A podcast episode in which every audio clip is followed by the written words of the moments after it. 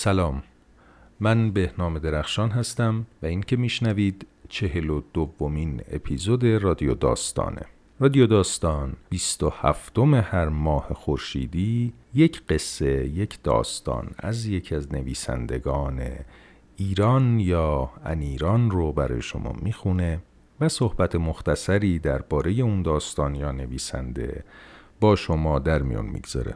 سپاسگزارم که طی این مدت حامی رادیو داستان بودید. در اینستاگرام، توییتر و کست‌باکس پیغام های پرمهرتون رو پاسخ میدم انتقادها رو به دیده منت می‌گذارم و جاهای دیگه ای که امکان پاسخ دادن ندارم مثل اپل پادکست از همینجا سلام و سپاس خودم رو عرض می‌کنم.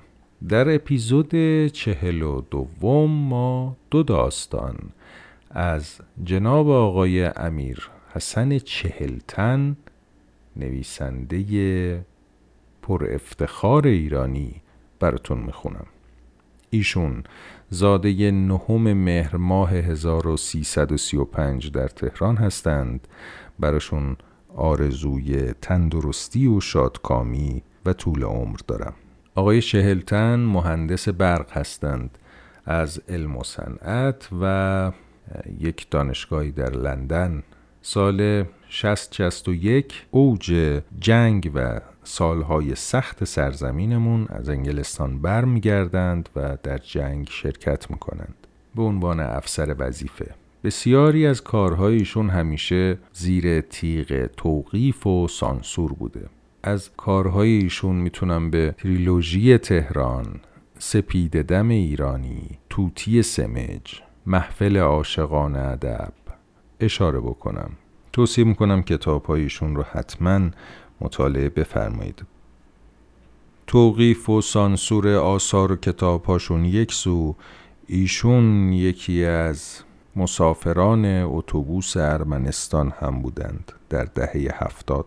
اگر رمان تهران خیابان انقلاب یا تهران آخر زمان رو مطالعه بفرمایید. دلیل اداوت و دشمنی لایه های متحجر جامعه رو با ایشون در میابید همینجور رمان خوشنویس اصفهان رو که در واقع برمیگرده به محاصره هشت ماهه اصفهان پایتخت ایران در زمان صفویان یک رمان بینظیر. محفل عاشقان ادب هم ماجرای قتلهای زنجیره‌ای نویسندگان و روشنفکران رو به نوعی در این داستان میاره. آقای چهلتن یک بار دیگه برایشون آرزوی طول عمر و سلامتی دارم. امیدوارم که بیشتر با آثار این نویسنده محترم و ارجمند آشنا بشیم. باز هم ازتون سپاسگزاری می‌کنم و میریم سراغ دوتا داستان خیلی کوتاهی که در این 27 م خدمتون تقدیم میشه. ممنونم که میشنوید.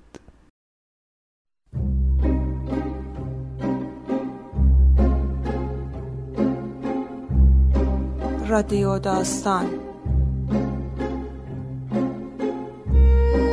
قصه گو بهنام درخشان.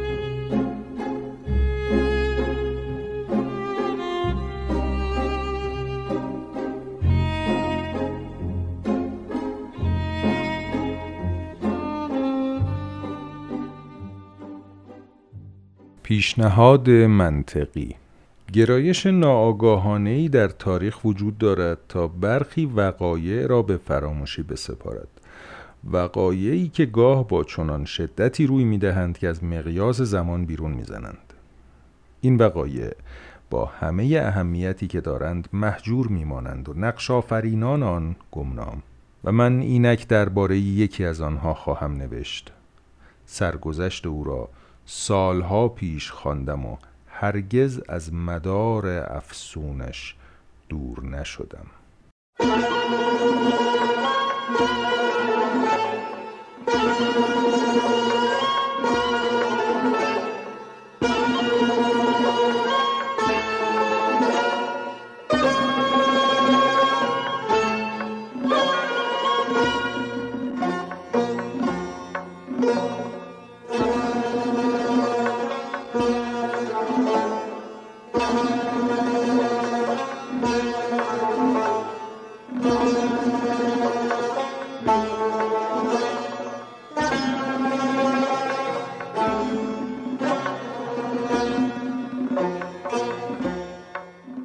در ضمن به این نکته آگاه هم که نوشتن درباره آدم تقریبا گمنامی که کمتر از 90 سال پیش خود را کشته است کار آسانی نیست. او خود را کشت و هرگز فکر نکرد که کار مهمی کرده است. این یکی از آن اتفاقاتی بود که زمان می‌خواست تا اهمیت خود را آشکار کند. او در حقیقت بیان که بداند گوشه ای از فضای پیچیده اعماق روح انسان ایرانی را به سطح آورد و به دیگران نشان داد. او کلونل فضل الله خان بود و در ژاندارمری سمت مهمی داشت. در هیچ یک از کتابهای تاریخ حتی آنهایی که به نام او اشاره کردند عکسی از او موجود نیست. اما یک احساس گنگ به من می‌گوید که او چهارشانه و بلند قد و صاحب یک سبیل کوچک نظامی بوده است. و همچنین نگاهی مصمم اما قمالود. داستان او مربوط می شود به ماجرایی که روزنامه های آن زمان از آن با عنوان فروش ایران به قیمت 130 هزار لیره یاد کردند. واضح است که این قیمت برای همان زمان هم منصفانه به نظر نمی رسد حتی اگر قبول کنیم که اساساً وطن را می توان فروخت. پول ناچیزی بود ولی البته فقط میان سه نفر تقسیم شد. وسوق و دوله که رئیس الوزراء بخت بود وزیر خارجه و وزیر مالیه. ماجرای مسخره است. بیان که تنزالود باشد. حتی می‌توان گفت غمانگیز است. با وجود این من لازم نیست برای روایت آن لحنی اندوه بار اختیار کنم.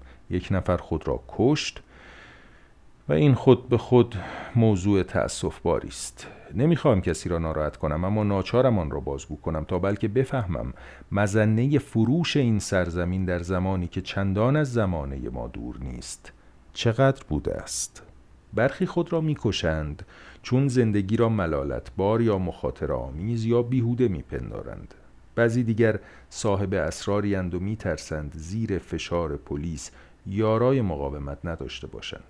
آنها سیانور زیر دندان دارند و بعضی دیگر این کار را می کنند تا دشمن را از پا درآورند و همزمان از شر تنفر از خود نیز خلاص شوند. اما خودکشی کلونل از نوع دیگری بود. اخیرا نامه ای از او به دست آمده است. شخصی آن را افشا کرده است. این نامه را او دقایقی قبل از خودکشی به روی کاغذ آورده است و چیزی را فاش می کند که تصور آن در عصری که اسناد جاسوسی کشورهای بزرگ در طی بزرگترین مناقشات قرن بیستم نیز حتی منتشر شدهاند باز هم برای یک آدم بیطرف عجیب و باور نکردنی جلوه می کند. کسی که این نامه را در اختیار جراید قرار داده است گفته است آن را در میان اوراقی یافته است که وارثان یک محرر پیر آنها را به حراج گذاشته بودند. این موضوع اهمیتی ندارد و البته در اصالت نامه هیچ شکی نیست. نویسنده نامه خوشنویسی به نام بوده است و حتی در آخرین لحظات قبل از مرگ وسواس و دقتی فوقالعاده صرف تحریر آن کرده است. اما آنچه موجب اهمیت نویسنده این نامه شد اتفاقی است که درست بعد از به پایان رساندن نامه رخ می دهد. او خود را مجازات کرد و شاید در آن لحظه فقط به برقراری عدالت می اندیشید. معاشران کلونل فضل الله خان گفتند که با دیدن او آدم احساس می کرد گذشته رنجاوری داشته است. حالت غریب چشمهایش که در فواصلی منظم و کوتاه به ناگهان کدر می‌شد مثل ای که به یک بار فرو می میرد این احساس را تشدید می کرد و باعث کلافگی می شد. او نمی توانست این گذشته را تغییر دهد اما نیروی آن را داشت تا آینده را دستکاری کند. خودکشی او علت واضح این توانایی است او معصومانه می‌خواست به یکی از باورهایش حیات دهد و نمی‌دانست که با این کار واقعیت را می‌سازد زندگی آدم های معمولی بیشکلی ابرگونی است که همچون زائده ای به واقعیت هستی آویزان است. تعداد کسانی که می‌توانند از آن شکلی بسازند بسیار اندک است. کلونل فضل الله خان یکی از آنها بود. لازم است درباره اصل موضوع توضیح بدهم. وسوق و دوله رئیس الوزراء وقت ایران در تابستان 1298 با دولت انگلستان قراردادی را به امضا رساند که به موجب آن اختیار مملکت بالکل در اختیار دولتی بیگانه قرار می گرفت. برای تسهیل این امر کمیسیون هایی شکل گرفت تا قرارداد شکل اجرایی به خود بگیرد. یکی از این کمیسیون ها برای حل و فصل امور مربوط به قوای نظامی ایران تشکیل شد که کلونل فضل الله خان یکی از اعضای آن بود. ژنرال ساکس کلونل اسمایس و دیکسون افسران انگلیسی کمیسیون مزبور بودند. سردار مخصوص انصاری کلونل عزیزالله خان زرقامی و عباس میرزای سالار لشگر نیز اعضای دیگر این کمیسیون بودند. وزیر جنگ نیز البته اغلب حضور داشت.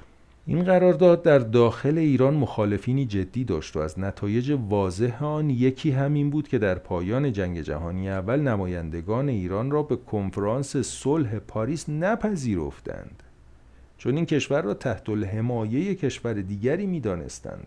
استناد ایشان به همین قرارداد بود. در همان دوران یک شاعر در مخالفت با قرارداد شعری سرود و به همین خاطر دستگیر و زندانی شد. بعضی گفتند او آدم ضعیف و نفسی بود. چون نمی‌توانست در برابر تصمیمات کمیسیون مقاومت کند خود را از بین برد و از شر یک کشمکش و مرافعه جدی خود را خلاص کرد. اما هستند عده دیگری که از یک دستور پنهانی حرف می‌زنند. دستوری از یک فرقه مخفی که اعضای آن مکلف به اجرای آنند. بعضی پای ساختگی بودن نامه را به میان می‌کشند. اما قرائن بسیاری وجود دارد که چنین تردیدی را بالکل از میان بر می دارد. هیچ کس مطلقا از جعل آن سودی نمی‌برد. نه مدعی وجود دارد نه شاکی. خودکشی کلونل به بخش مرده تاریخ قرار دارد. در ایران عمر تاریخ کوتاه است. حجوم اتفاقات تازه گذشته را پشت قبار فراموشی محو می کند متن این نامه بسیار کوتاه است. کاری که می کنم پیشنهاد جناب وزیر جنگ بود. ندای درونی من نیز همین را می گفت پس آن را همچون یک سرنوشت پذیرفتم. آیا طلب مرگ احساسی واقعی است؟ احساسی نیرومند و واضح همچون کشش تند جنسی یا ترس؟ آن سالها همه چیز در تهران وجهی غریب و دور از ذهن داشت بودند آدمهایی که در رویاهایشان گم می شدند و سالها بعد سر کلشان در رویای آدمی دیگر پیدا می شد و جالب این است که اصرار می کردند به اتفاق هم دوباره به زندگی واقعی قدم بگذارند اما مرز واقعیت و رویا چنان مخشوش بود که هرگز توفیقی به دست نمی آمد. بعضی در کابوس های خود سکته می کردند و صبح روز بعد جنازشان با خنجری در مشت در بستر یافت می شد. گویی آنها از زور خشم و در پایان یک جنگ تن به تن مرده بودند. اما کلونل آدم رویابینی نبود. او تربیت نظامی داشت و به خرافات بیعتنا بود با وجود این یکی از دوستان دوران جوانیش در دفتر خاطرات خود درباره او نوشته است از همان اولین روزهای آموزش نظامی به این خرافه ایمان آورده بود که هر کس به کشورش خیانت کند مجازات خواهد شد. کسی آن را به او نیاموخته بود تجربه ای از این دست نیز نداشت اما به هر جهت این یکی از باورهایش بود. جوری که انگار به او الهام شده باشد. لازم نیست برای مرگ او وجهی ماورا و طبیعی قائل شوم. در این صورت آن را از حوزه فهم عمومی دور می کنم اما این وزیر جنگ بود که در پایان یک مذاکره طولانی و دشوار وقتی که کلونل با سرسختی با نظرات او مخالفت می‌کرد و حتی از شدت خشم یکی دوباری مشتش را روی میز کوبید اسلحه کمری خود را از غلاف مشکیش بیرون آورد. آن را روی میز جلوی کلونل گذاشت و گفت برش دار. احتمالا بهش احتیاج داری. تو حوصله همه رو سر بردی. و بعد از لحظه ای به حاضران رو کرد و افزود تا اطلاع ثانوی جلسات کمیسیون موقوف. یکی از آنها معلوم نیست کدام یک معترضانه می‌گوید آخه قربان. وزیر جنگ می‌گوید چیزی طول نمی‌کشه. و در همان حال به کلونل فضل الله خان نگاه می‌کرده است. هیچ کس این صحنه را جدی نگرفت و لذا به خاطر نسپرد. شاهدان اعضای دیگر کمیسیون گفتند که او اسلحه را بر نداشت اما لحظات تقریبا درازی به آن نگاه کرد و چشمها کم کم از اشک پر شد. بغز داشت و لاجرم دیگر نمی توانست حرفی بزند. آنگاه از سر ناامیدی سری تکان داد و از جا برخاست. آن وقت به دیگران نگاه کرد تک تک و به تعمل و آن وقت بالا تنش به سمت میز متمایل شد. جوری که انگار می‌خواست اسلحه را از روی میز بردارد. اما این کار را نکرد و سپس جلسه کمیسیون را به سرعت ترک کرد. در آن لحظه چیزی که کم داشت کمی دیوانگی بود. این نقص روز اول فروردین 1299 برطرف گردید. در این روز او که لباس پوشیده بود و برای شرکت در مراسم سلام به دربار می‌رفت از میانه حیات خانهش مثل آدمی که تازه یادش افتاده باید کاری بکند. ناگهان به اتاقش برگشت و آن وقت صدای گلوله برخاست.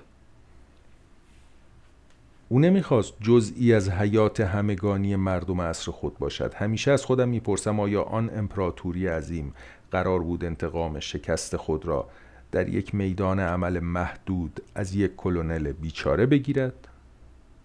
خانواده کلونل گفتند دقایقی بعد از خودکشی او رئیس الوزراء وسوق و دوله خود را به خانه آنها رساند. یک راست به اتاق کلونل رفت و همه اوراق بازمانده از او را با خود برد. او خود بیش از هر کس دیگری آگاه بود که تنظیم چنین قراردادی با یک دولت بیگانه عمل شرماوری است و شاید می‌خواست همه آنچه به آن مربوط می شود در دسترس خودش باشد تا در موقع مقتضی به انهدام آنها اقدام کند. چند دهه بعد که مصدق نخست وزیر وقت ایران به شورای امنیت سازمان ملل می‌رفت تا از دخالت‌های ناروای دولت انگلستان در امور کشورش پرده بردارد هرچه جستجو کردند هیچ سندی از این قرارداد را در بایگانی وزارت امور خارجه ایران نیافتند. وسوق دوله بیشک آن روز گمان نمی برد که کم اهمیت ترین این اوراق یک روز منتشر شود و روح تقدیر گرایانه یک ملت را آشکار کند. با خودکشی کلونل در ادامه کار کمیسیون وقفه ای افتاد وقایع سیاسی دیگری آن را بلا اثر نمود. این ماجرا واقعا اتفاق افتاده است و من می‌خواستم از آن داستانی بسازم. داستانی درباره آدمی که جانش را بر سر خرافه‌ای مرموز به تاراج داد. به دور که خون دل به ساغر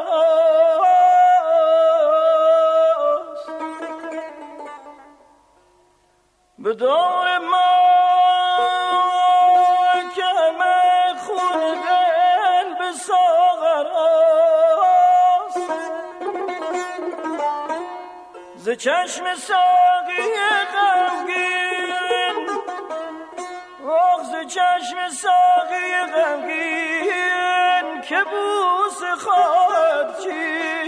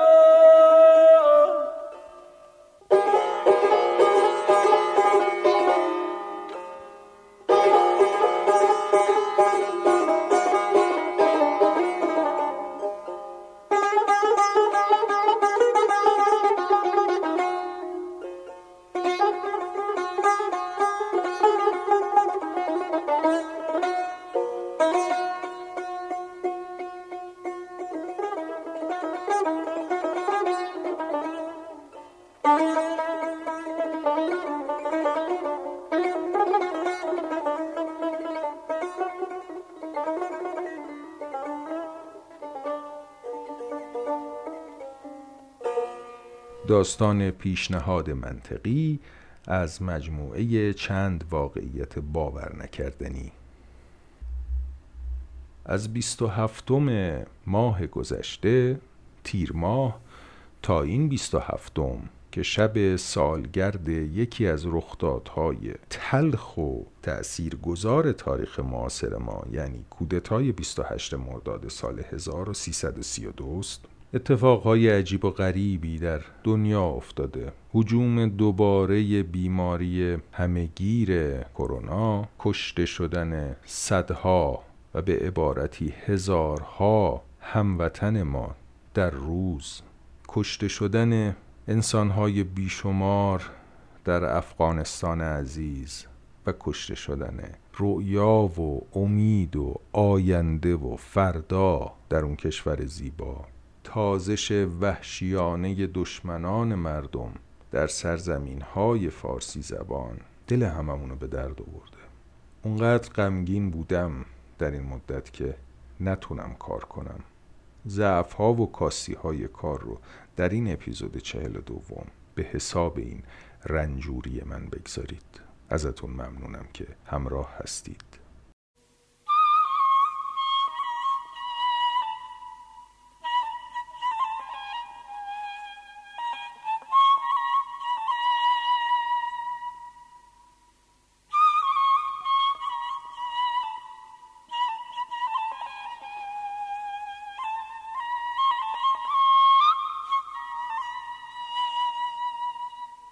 بشنوید این شرح اجران. بشنوید بانه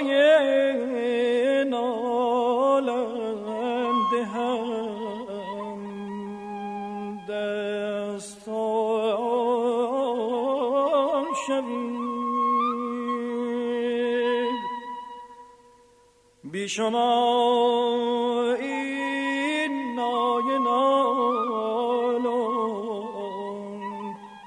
بی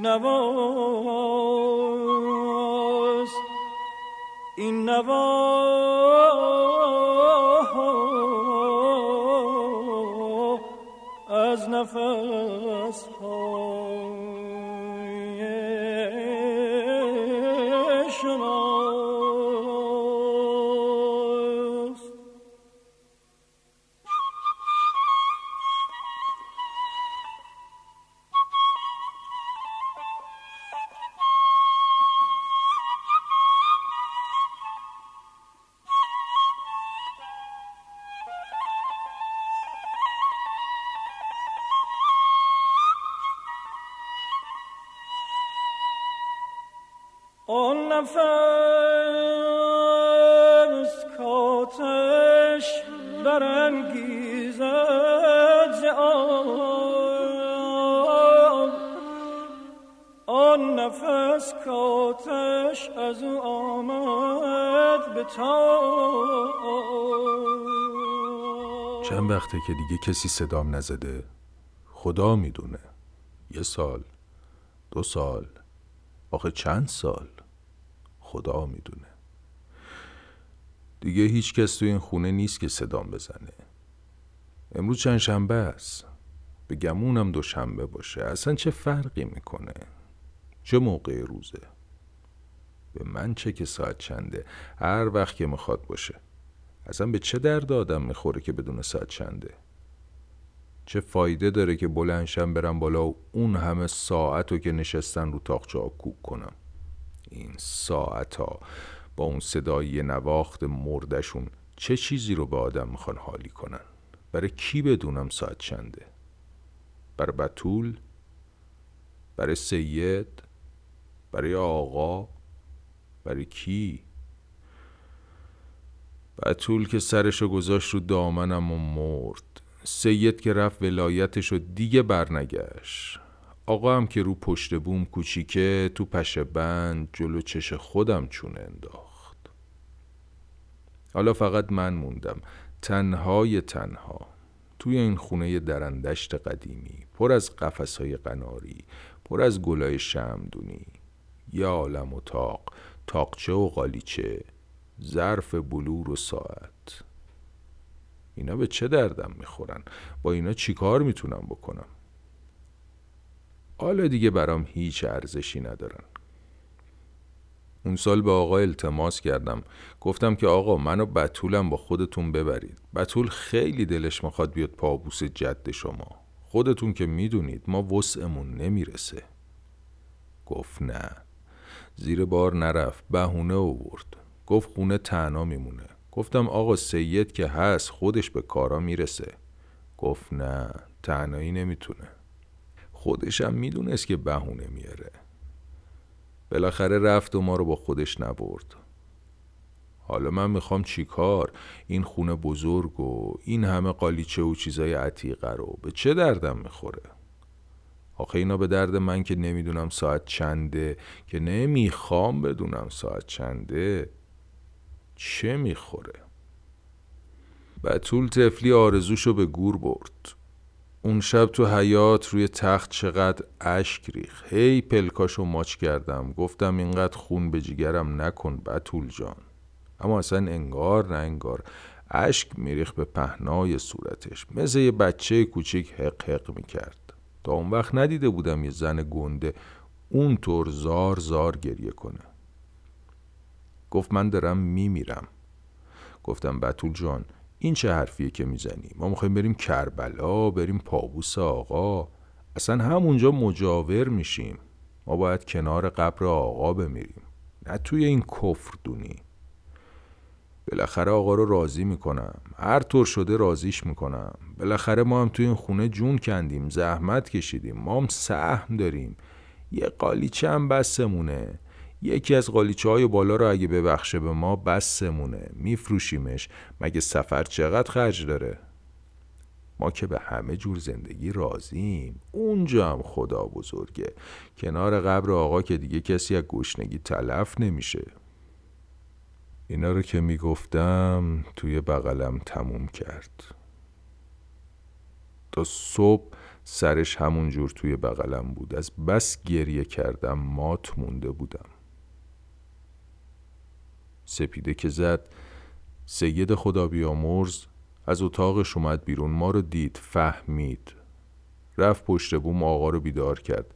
همسایه هام اومدن و بطول بردن. چه زنی بود چه جواهری. اگه الان زنده بود چقدر خوب می‌شد. بدون اون این خونه بزرگ و این همه پول به چه درد می‌خوره؟ بدون اون به چه دردم می‌خوره که بدونم ساعت چنده؟ وقتی اون نباشه که صدام بزنه زندگی به چه دردم می‌خوره؟ اگه الان زنده بود می‌رفتیم کربلا مجاور می‌شدیم. یه سید عرب و به وجه فرزندی قبول می‌کردیم. برای گداها کارمون سرا می ساختیم تو ولایتمون چاه می زدیم اگه بطول زنده بود اگه بطول زنده بود. چه روزا و شبای خوبی داشتیم. دوتایی توی یه خونه درندشت. شبا میشستیم پهلوی هم گل می‌گفتیم و گل میشنیدیم. عرق گلپرم می‌گرفتم. بطولم باقالی هم درست می‌کرد. خودش میریخت تو استکان. خودش هم باقالی رو از پوست می‌گرفت و میذاش دهنم. پنجهاشو ماچ می‌کردم. قاه قاه میخندید. اونقدر میخوردیم تا لول لول می‌شدیم.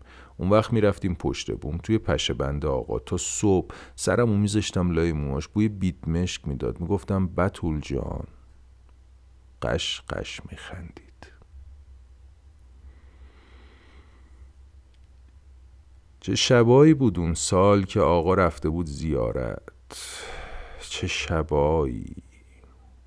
سیدم خدا بیامرز کاری به کار ما نداشت. سرش به کار خودش بود. باغچه ها آب می‌داد. برای قناریا آب و دونه میذاشت. به گل و گلدون می‌رسید. من و بطولم تو ساختمون بودیم. به اتاقا می‌رسیدیم. بطولم برامون آبگوش بار می‌کرد. ناهار رو با سید میخوردیم. دیزی رو میبردیم تو زیر زمین میشستیم رو تخت. فواره ها رو باز می‌کردیم و قناریا میخوندن. میشستیم سر دیزی آبگوشت آبگوشت بزباش. بالیته. پشتشم دو تا پک به قلیون سید. همونجا روی تخت دراز میکشیدیم. از چرت دوم که میپریدم می‌دیدم سید تو زیر زمین نیست. اون وقت می‌رفتم نزدیک بتول. بعد پا می‌شدیم میشستیم. بتول توی کاسه آبخوری عرق بیدمشک درست می‌کرد. انار دون می‌کرد خیار پوست می‌کند کاهو پر می‌کرد. میذاشت دهنم. جاشو ماچ می‌کردم. می‌گفت قربون شکلت برم. بیا عقدم کن. می‌گفتم نه اینجوری مزه دیگه ای داره. می‌گفت تا کی سیغه؟ می‌گفت و می‌گفت. می‌گفت تا حوصلم و سر می‌برد. همچین که قیز می‌کردم آروم می‌شد. مثل بره سرشو میذاش رو پاهامو خوابش می‌برد. اون وقت طوری که بیدار نشه پامو از زیر سرش در می آوردم و بالشو میذاشتم جاش. خودم هم جفتش میخوابیدم تا عصر. تا وقتی که سید رو پله اول زیرزمین سرفه می‌کرد چه بعد از اورای خوبی بود. چقدر زود گذشت. اگه بتول زنده می‌شد چقدر خوب بود. اون وقت یکی داشتم که صدام بزنه. یعنی میشه که مرده ها دوباره برگردن این دنیا؟ یعنی میشه؟ اومدیم و اینطور شد. بتولم زنده شد. اومده نشست روبروم. اون وقت اگه پرسید مشتی ساعت چنده؟ جوابشو چی بدم؟ می‌تونم بگم منم مثل تو مردم؟ نه. حتما باور نمی‌کنه. اصلا می‌فهمه که دروغ میگم. باید باشم. برم ببینم ساعت چنده. باید از یکی بپرسم. باید از یکی بپرسم که ساعت چنده. انگار همین دیشب بود که آقا حالش به هم خورد. روی پشت بوم. گفت من دارم میمیرم. گفتم خدا نکنه آقا. گفت نه دیگه خدا کرده. خدا داره می‌کنه. بسم بود. یه عمر زندگی کردم. هفتاد سال کم نیست. زیارت رفتم سیاحت کردم گردش رفتم همه جور. دیگه بسه. گفتم آقا برم همسایه رو خبر کنم. گفت برای چی؟ تو که هستی؟ چک و چونم رو ببندی. گفتم آقا من بعد شما تنها میمونم. گفت گریه نکن مشتی عوضش خدا رو داری. گفتم آقا من اگه بمیرم کی چک و چونم رو میبنده؟ اون وقت دیگه چیزی نگفت. یعنی چیزی نداشت که بگه. گفتم آقا نمی‌خوایم نمک به حرومی بکنم. من یه عمر زیر سایه شما بودم. اگه گذاشته بودید من و بطولم اون سال با شما بیایم کربلا حالا دیگه انقدر غریب نبودیم. بنا بود یه بچه سید عرب به فرزندی قبول کنیم تا دم مردن یکی باشه یه قاشق آب تربت بریزه حلقمون. اینا رو که داشتم می‌گفتم چونه انداخت. اونقدر راحت مرد که نگو.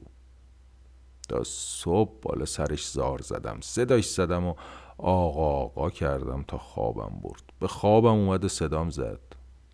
صدام زد که مشتی مشتی بلند شد جنازه آقات رو زمین مونده. دیگه همون شد. دیگه کسی صدام نزد. همتون رفتید. همتون رفتید و تنام گذاشتید. آقا جونم بطول جونم. سید جونم. کجایید؟ بعد از شما چه رنگا که ندیدیم. هی مردم ریختن تو خیابونا هی کشته شدن. هی مردم ریختن تو خیابون هی سربازا کشتنشون. نبودید که مردم چطور صدا می زدن چطور آدمای خوب و صدا می زدن قاضی القضات حاجت الحاجات رو واهب العطایا رو. مردم همه آدمای خوب و صدا زدن. آدمای خوبم مردم و صدا زدن. روز و شب 24 ساعته همدیگر صدا زدن. همه ساعت ها به کار افتاده بود. همه شهر تک تک ساعت بود که یهو همه صداها افتاد. همه صداها خوابید. دیگه صدا دیوارم در نمیاد. اگه شما بودید لاقل به شما دل خوش می‌کردم. لاقل گاهی صدام می‌زدید. مشتی قلیون. با سر میدویدم برای آقا قلیون چاق می‌کردم. مشتی آلبالو. میدون رو از زیر پا در می‌کردم برای بطول جانم آلبالو پیدا کنم. مشتی هوا گرم شده. گلدونا تو گلخونه اذیت میشن. با جون و دل با سید سر گلدونای بزرگ رو می‌گرفتیم و جابجا می‌کردیم. اما حالا کو؟ کجاست؟ خیلی وقته که دیگه کسی از توی محله از توی شهر صدام نزده. نکنه زبون آدم ها رو بریده باشن. هیچ بعید نیست. مگه پسر آقای تقوی نبود؟ برای یه کلام حرف سربر نیستش کردن. خب آدم چی نمیگه. حرف بزنه که چی؟ اون وقتا لاقل تربار می آوردن دوره صدا می زدن باقالی کدو خیار سبزی همه چی. اما حالا قیمت ها رو می نویسن می‌زنن رو جنس. انگار آدم لال باشن. بدون یک کلوم حرف با هم معامله می‌کنن. خدایا قربون مسلحتت برم. تو خلقتت هم دست بردن. خودت مگه همه چیزو به قاعده نیافریده بودی؟ اگه زبون زیادی بود چرا به بندت دادی؟ ساعت شماتدار خودم هم خفقون گرفته. چند شب پیش موقع خواب کوکش کردم کار افتاد. از خواب که پریدم دیدم هوا روشن شده. ساعت رو نگاه کردم چهار رو نشون می‌داد. هنوز موقع نماز نشده بود. نگو روشنایی از صبح کاذب بود. دفعه بعد که از خواب پریدم آفتاب تا وسط حیات اومده بود. ساعت رو نگاه کردم بازم چهار بود. از کار افتاده بود. هر چی کردم به کار نیفتاد. سرمو کردم تو کوچه. تا شب از هر کی وقت و پرسیدم همشون گفتن ساعت چهاره. آدم چه رنگا که نمی‌بینه. برم. برم سرمو بکنم تو چاه یکم داد بزنم. برم یه لوله بردارم بکنم تو آب هی فوت کنم. برم برم تو کوچه تو خیابون یکم داد بزنم. کم کم داره حرف زدن یادم میره. پاشم.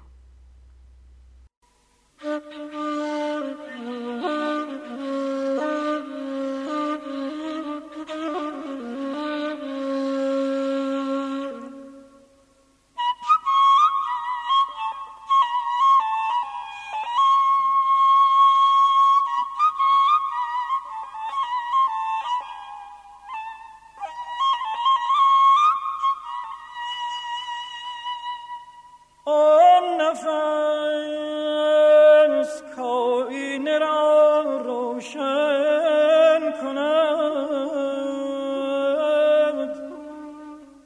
آن نفس که این خاک را گلشن کند. آن نفس که از شوق شور رنگیز بردمد از جان نی. صدهای